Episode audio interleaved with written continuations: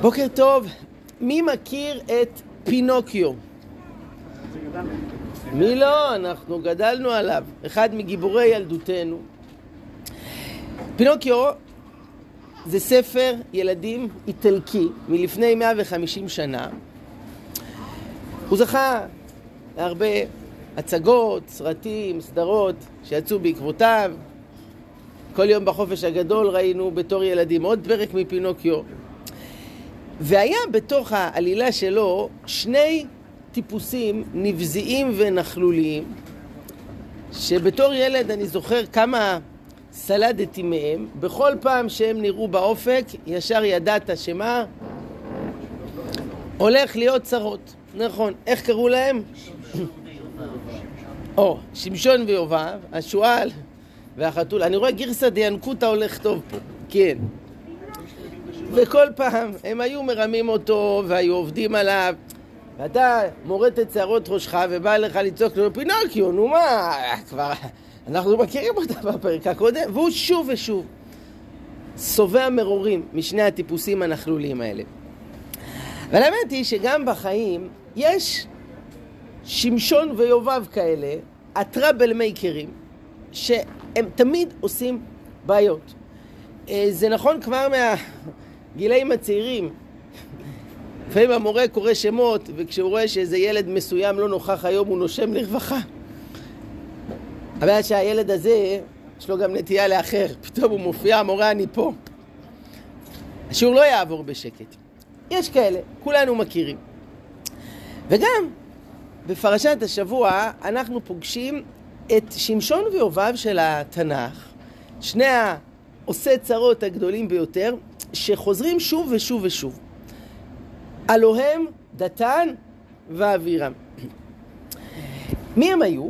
שני האנשים האלה הם משבט ראובן, למעשה הם אה, נינים של ראובן, ואנחנו פוגשים אותם השבת כשהם שותפים בעדת קורח. הם מצטרפים איתו במרד נגד אה, משה רבנו, אבל מתברר שזו לא הפעם הראשונה שמשה רבנו סובל משני הטיפוסים האלה. זה התחיל עוד במצרים. איפה? אז תראו בדף, כשמשה יוצא מהארמון ביום השני, הוא רואה שני יהודים רבים, הולכים מכות, ואחד מכה את השני, מרים עליו יד, ומשה אומר לו, למה תכה רעך? מה הוא אומר לו? מי שמך לאיש שר ושופט עלינו? הלאורגלי, אתה אומר כאשר הרגת את המצרי?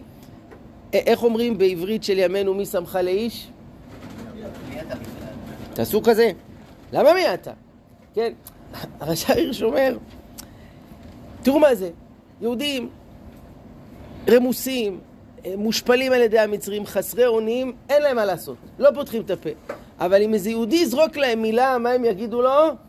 למה מי אתה? בכל אופן, זה לא נותר בזו, אלא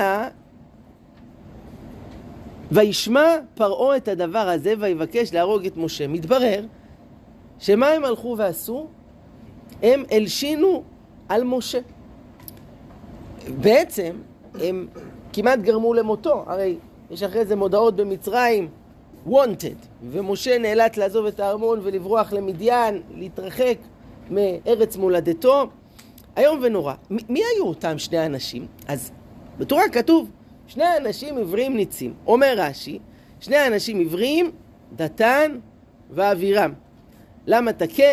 אף על פי שלא היכה הוא נקרא רשע בהרמת יד, כן, המשפט הידוע, רעך רשע כמותך, כלומר, שניהם היו חשעים, רבים אחד עם השני, אבל יש פה יותר מזה. מובא במדרש דבר מעניין. איך הם ידעו שאתמול הוא הרג את המצרי? הרי כתוב ביום הראשון שהוא מסתכל ורואה שאין אף אחד, ויפן כה וכה וירא כי אין איש. איך זה שהם בכל זאת ראו אותו? אז אפשר להגיד, הוא לא שם לב, הם התחברו מאחורי השיחים וכולי. אבל חז"ל אומרים משהו אחר. מה היה ביום הראשון? היה איש מצרי מכה איש עברי. מי היה האיש העברי? חז"ל אומרים זה היה דתן. והם מקשרים את זה לסיפור אחר עם שלומית בדברי, האימא של המגדף, בתמצית הסיפור היה שאותו מצרי, הוא ניצל את היעדרו של אה, דתן אה, מהבית שיצא לעבודה והוא נכנס שמה והיה עם אשתו ואחרי זה זה התגלה לדתן ואז הוא בא כנגד המצרי והמצרי כמעט הרג אותו במכות ואז משה אה, הציל אותו. עכשיו לפי זה מה יוצא? שאותו אדם שמשה הציל את חייו, ביום למחרת מה קורה? הוא הולך ומלשין על משה ומוסר את משה למוות, תראו איזה אה, כפיות טובה. אבל זה לא נגמר בזה, כי תראו מה רש"י אמר קודם, שני אנשים עברים דתן ואבירם הם שהותירו מן המן. כלומר, עוד קצת קדימה במדבר, מה היה? תראו פה במקור השני. המן, הכלל היה, אוכלים אותו ומסיימים באותו יום, לא משאירים למחר, צריך להתחזק באמונה, כל יום יש לו את הפרנסה שלו. מתברר שלא כולם מקשיבים למשה, ויאמר משה עליהם איש אל יותר ממנו עד בוקר, ולא שמעו אל משה, ויותירו אנשים ממנו עד בוקר, וירום תולעים ויבש. מי זה אנשים? אומר רש"י, דתן ואבירם. חכו זה לא נגמר, מגיע יום שישי, משה אומר היום יש כפליים, גם בשביל שבת, מחר לא יוצאים ללקט. שבת זה יום של מנוחה. לא ירד מחר, היום אתם מקבלים גם בשביל מחר. מה מתברר? מגיע שבת ויש אנשים שיוצאים ללקט והם לא מצאו. וחז"ל אומרים שנתן ואבירם האלה רצו להראות לכולם שמשה לא יודע מה שהוא מדבר, שיש מן גם בשבת. מה הם עשו? לקחו מהמן שהיה להם ופיזרו בשבת בשביל שיראו הנה כן ירד מן ואז מה היה? ציפורים. באו ציפורים ואכלו את זה ומכאן המנהג שבת שירה לחלק לחם לציפורים, לגמול להם על הדבר הזה וכולי וכולי. anyway, מה שרואים פה נתן ואבירם, הם גם אה, מלשינים על משה בכפיות טובה נוראית ומסגירים אותו למוות. פעם שנייה, לא מצייתים ומותירים מן המן למחרת. פעם שלישית, הם מחלקים מן המן בשבת כדי לערער על האמינות של משה, וזה ממשיך בפעם הרביעית. מתי? פרשה קודמת. על מה קראנו? על חטא המרגלים. ותישא כל העדה ויתנו את כולם, ויבכו עם בלילה ההוא, ואז כולם מתלוננים על משה, ויאמרו איש אל אחיו ניתנה ראש ונשובה מצרימה. וגם פה חז"ל מזהים את דתן, את האנשים האלה עם דתן ואבירם, כי לשמשון ומואב האלה יש להם אובססיה חזקה למצרים. איפה רואים את זה? זה בפרשה שלנו. כי אחרי שכוח ועדתו מתקוממים נגד משה, משה לא רוצה שהם ירדו לאבדון, הוא עושה את הכל בשביל להגיע לפשרה, אה, בוא ננהל משא ומתן, ניפגש, בית הנשיא, משהו, לא, רוצה ללכת איתם עד הסוף. מה הוא עושה? וישלח משה לקרוא לדתן ואבירם בני אליאב, הוא מזמין אותם להידברות, ויאמרו, פוצצים את השיחות, לא נעלה. המעט כי אל איתנו מארץ זבת חלב ודבש לעמיתנו במדבר, כי תשתרר, תשתרר עלינו גם משתרר. אף לא על ארץ זבת חלב ודבש הביאו אותנו ותיתן לנו נחלת שדה וחרם, עיני האנשים ההם תנקר לא נעלה. תראו מה הם אומרים. אתה העלית אותנו מאיפה? מארץ זבת חלב ודבש. למה הם קוראים ארץ זבת חלב ודבש? למצרים, לגיהנום הזה, רוצחים שם ילדים, זורקים אותם ליאור, עבודת פרח. ארץ זבת חלב ודבש. ואתה תקעת אותנו פה במדבר, מה אתה משתרר עלינו? מה זה משתרר? מתנשא, מתגאה. אתם מבינים? לאדם שהוא אלוף העולם בענווה, מה הם אומרים? למה אתה משתחצן עלינו? תראו מה זה, איזה מין אנשים. לא יאמן. כן, עיני האנשים ההם תנקר לא נעלה, אתה תנקר לנו את העיניים, אנחנו לא נבוא. איזה קשיות עורף, איזה כפיות טובה. ואתה אומר, אז תגידו, למה משה רבנו מנסה בכלל להידבר איתם? האנשים האלה הם חסרי תקנה, הם איומים ונוראים. תראו, שוב ושוב ושוב ושוב. ואני מזכיר, למשה יש חשבון איתם. הוא כמעט נהרג בגללם על ידי פרעה, הם הרסו לו את החיים, בגללם הוא ברח לארץ אחרת. ותראו איך הוא משתדל והולך לקראתם. למה? למה? תשובה אחת, אומר הרבי מלובביץ', שהשבוע ג' בתמוז ימלאו 29 שנה לפטירתו לסוברים כך, והרבי מלובביץ' אומר דבר שמאוד מאפיין את הגישה ואת השיטה שלו. למה משה רבנו לא מוותר על דתן ואבירם? למה בכל זאת הוא מנסה, מנסה להגיע אליהם? אומר רבי תשובה, כי לא מתייאשים מאף יהודי. לא משנה מה, איזה התנהגות יש, מה רואים מבחוץ, יש בתוכו נשמה יהודית, ולא יעזור שום דבר. וצריך לנסות להגיע ולגעת בנשמה הזאת, יש פה את הגחלת, את הניצוץ הזה, וצריך למצוא את הדרך, ללבות אותה אפילו אצל שני טיפוסים נאלחים כאלה כמו דתן ואבירם, אתה צריך לעשות את המקסימום עד הסוף, הכל כדי להגיע אליהם. אז כאן יש חוברת שקוראים לה... משה קיווה שהוא יצליח להדליק אותם, להחזיר אותם, לקרב אותם, להתפשר איתם. אה, תראה, בסופו של דבר אנחנו יודעים שזה לא עזר והם שקעו באדמה, אבל בני קורח למשל לא מתו, שזה פרומו לשיעור של מחר בשבת. מה היה הסיפור של בני קורח, שברגע האחרון עושים תפנית של 180 מעלות ולא מצטרפים אל אבא שלהם. חוזרים בתשובה, אחד המהפכים הדרמטיים ביותר ברגע האחרון, מדהים. נתן ואבירם לא, לא עזר. אבל משה קיווה, הוא האמין כי יש פה את הניצוץ. יש חוברת שקוראים לה לשלושה באלול, שזה אה, יום פטירתו של אה, הרב קוק, ובנו הרב צבי יהודה אסף שם כל מיני סיפורים, ובין השאר מובא שם הסיפור הבא. הרב קוק שוחח עם איזה יהודי, אה, איש עסקים, לא דתי, שאמר לו, אני מנותק לגמרי, כל הנושא הרוחני, עניינים של קודש, אני לא מאמין בזה, אני לא מתחבר אל זה, זה לא מדבר אליי, זה הבל הבלים מבחינתי, כלום. טוב, המשיכו לדבר. ככה עוברים מנושא לנושא. ואז דרך אגב, הרב קוק סיפר לו שיש איזה מישהו, יש לו הרבה כסף, הוא הולך, אה, הוא מתכנן לקנות את הרחבה של הכותל בשביל, בשביל לעשות שם דיר לממכר בהמות. שוק כזה, שימכרו שם בהמות. אותו אחד שומע את זה ואומר, מה? בכותל? לעשות דיר של בהמות? מי החזיר הזה? אני אהרוג אותו. פוק אמר לו, אה, טוב, אז אולי בכל זאת יש קצת רגשי קודש, אולי בכל זאת משהו אכפת לך. זוכר בדוגמה אחרת, תוכלו למצוא את זה ביוטיוב, אה, עשו ביום השואה אה, שיח בין שני אנשים. אחד זה היה אה, טומי לפיד, זוכרים אותו? אבא של? והשני זה היה הרב לאו, ייבדל לחיים ארוכים. והמשותף לשניהם שהם ניצולי שואה, איבדו את משפחתם בשואה, והם נפגשו ביום השואה בערוץ הכנסת כדי לדבר על אה, אלוקים בשואה. כן, ואתם יודעים, משדרי טלוויזיה אוהבים את האקשן הזה, והוא מהצד הזה, והוא מהצד הזה, והוא רב ומאמין, והוא מהצד השני של המתרס. אה, וזה שווה בהחלט אה, צפייה אה, באורך של 20 דקות. וטומי לפיד מטיח את כל השאלות הקשות, ומה זה הדבר הזה, ואיך אפשר להאמין וכולי. אבל לא, נדבר על זה שאת היה תקופה של אסתר, ואנחנו לא מבינים את הכל, אנוכי אסתר אסתיר פניי, וכולי. ואז בסוף המשדר מסתיים, ככה, הפינאלה שלו, זה שטומי לפיד אומר, ככה, רוצה להגיד את המילה האחרונה, ובזמן שכל כך היינו זקוקים לו, הוא הסתיר את פניו מאיתנו.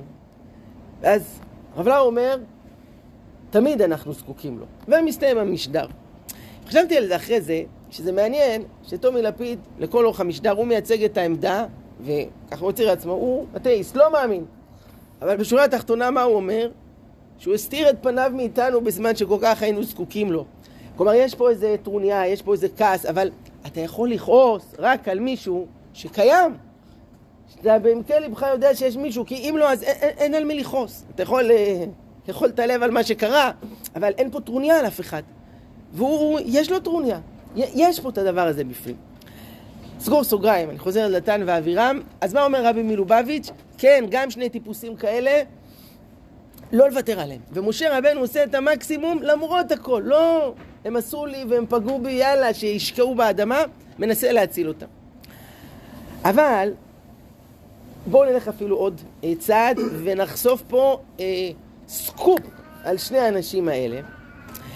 בסופו של דבר זה מתחבר למה שאמרנו, על הניצות שיש בכל אחד, אבל הנה עוד דבר שאנחנו מגלים על דתן ואבירם.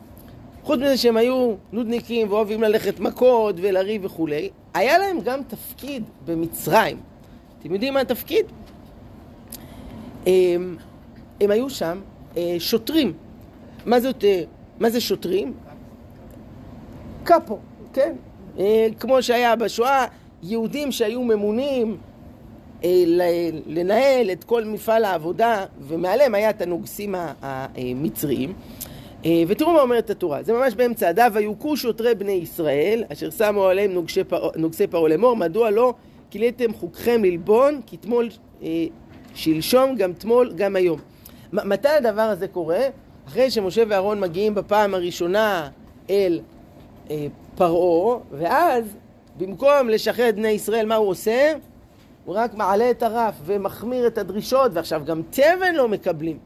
ושוטרי בני ישראל חוטפים מכות כשהם מנסים להגן על היהודים המסכנים שלא עומדים בקצב, ואז אותם שוטרים באים למשה ואהרון, והפגיעו את משה ואת אהרון ניצבים לקראתם, ויאמרו עליהם, ירא השם עליכם וישפוט אשר יבאשתם את ריחנו בעיני פרעה, לתת חרב בידם, להורגנו.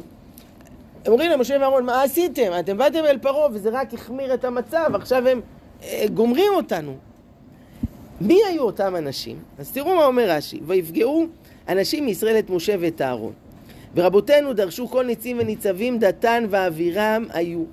השוטרים האלו שבאו אל משה ואהרון והאשימו אותם, זה היו דתן ואבירם, והם היו בעצם שוטרים. ועל השוטרים מספרת התורה שהם היו מוכים למען בני ישראל. כשהיה צריך לקחת 70 אה, אנשים שהם יעזרו למשה לשאת את מסע העם, את מי לוקחים? כי אנשים שיש להם רוח, זה אותם שוטרים שבמצרים הם מגנים, כן? הקאפואים שהזכירו כאן בתקופת השואה, אנחנו רואים בזה סיפורים לכל הכיוונים. כלומר, היו כאלה שניצלו את המצב ואת מעמדם והתנהגו באכזריות אה, נוראית כלפי אה, אחיהם היהודים. קשה לנו לשפוט אנשים שהיו בפלנטה הזאת שקוראים לה אושוויץ, אבל זה, זה מה שעשו. והיו כאלה שעשו את הכל כדי להגן ולהקל במה שהם היו יכולים. ועל השוטרים, חז"ל אומרים שהם היו שייכים לסוג השני, ולכן הם מונו, כן, כדי לסייע למשה, אה, אותה רוח שהייתה בהם היא אה, תמשיך. אז מה ראינו?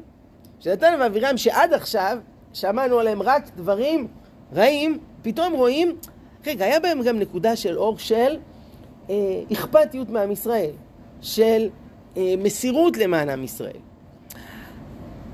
כמה הדבר הזה בעל ערך, אתם לא תאמינו. יש פה דבר אה, מופלא, אה, זה, זה, זה פשוט אה, בלתי נתפס שמופיע פה באיזה מדרש עלום. אה, ו... ואומר את הדבר הבא, תראו.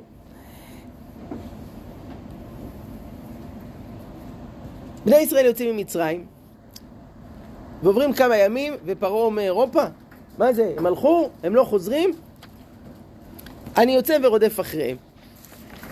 תראו פה בקטע, ממש לפני הסוף, אה, בחלק השני, וידבר השם אל משה, דבר בני ישראל וישובו ויחנו לפני פי החירות.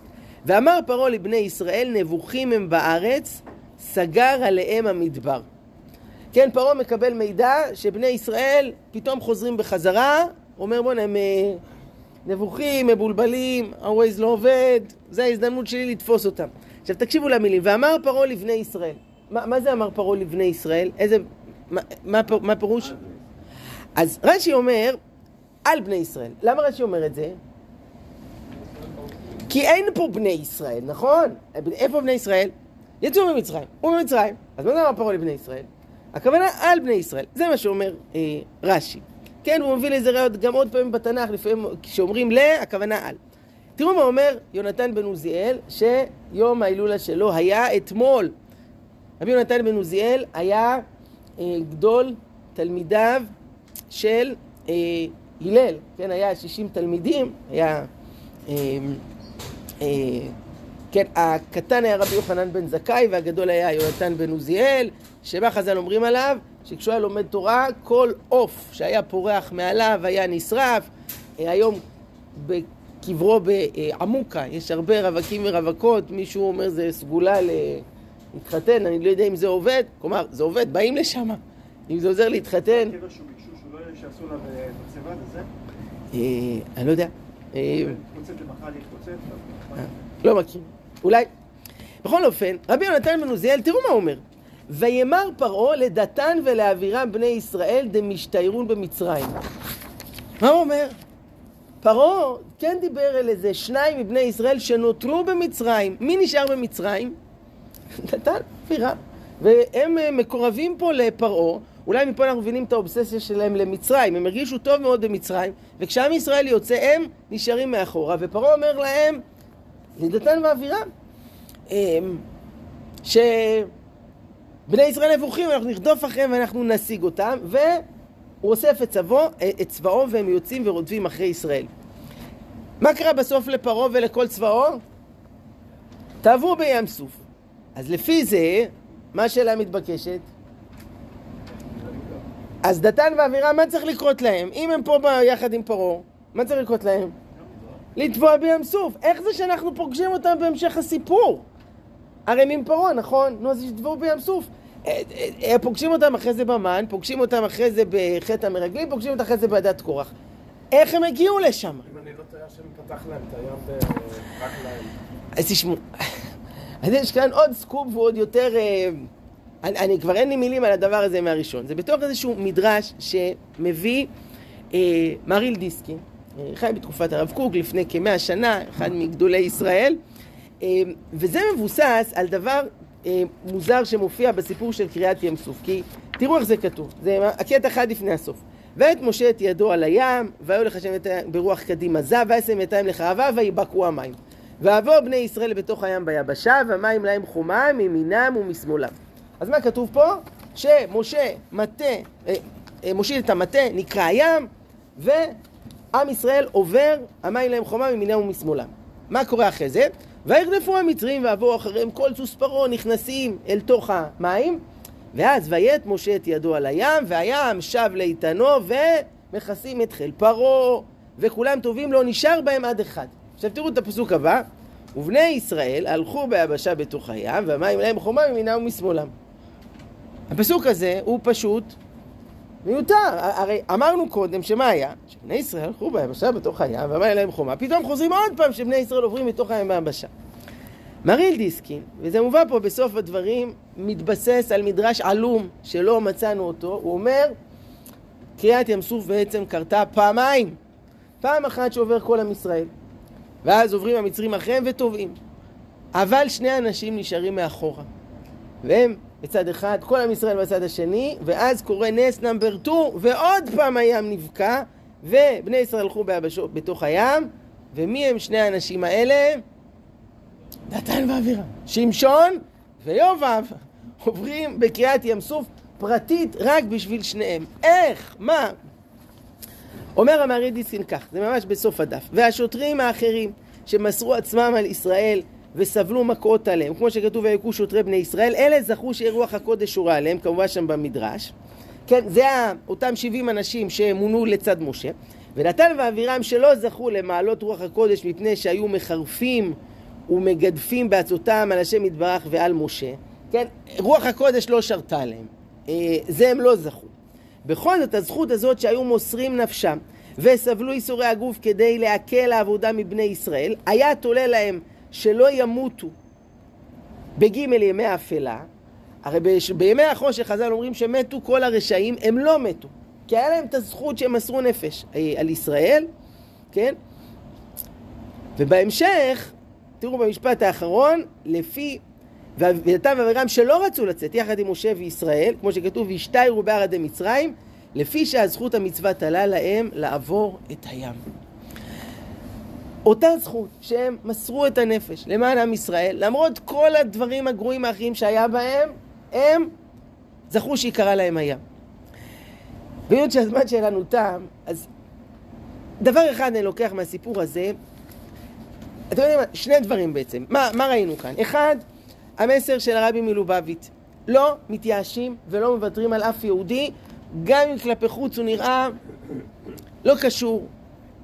זה עטיפות. יש בפנים את הניצוץ הזה, היהודי, הנשמה, זה שמה. תעשה את הכל, וזה מה שמשה מנסה למרות כל מה שהם עשו לו להגיע אליהם.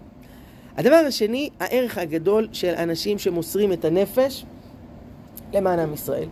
ועושים את הכל, אה, ומוכנים אפילו לספוג ולהיות מוכים, כמו שהיה אצל השוטרים. אנשים כאלה, עם כל החטאים והקלקולים, אה, עשוי להיקרא להם הים. ואם הזכרנו את רבי יונתן בן עוזיאל, ועמוקה, וסגולות, אז תשמעו, אולי יש פה סגולה. כי הרי יש כמה דברים שכתוב עליהם שהם קשים כקריאת ים סוף. אה, המפורסם ביניהם זה מה? זיווגו, נכון, קשה זיווגו של אדם. וכתוב עוד קשים מזונותיו של אדם, אה, כקריאת ים סוף, או נושא של אה, פרנסה.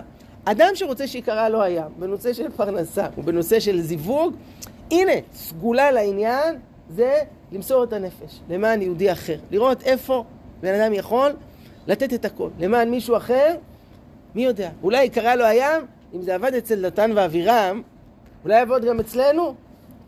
שבת שלום.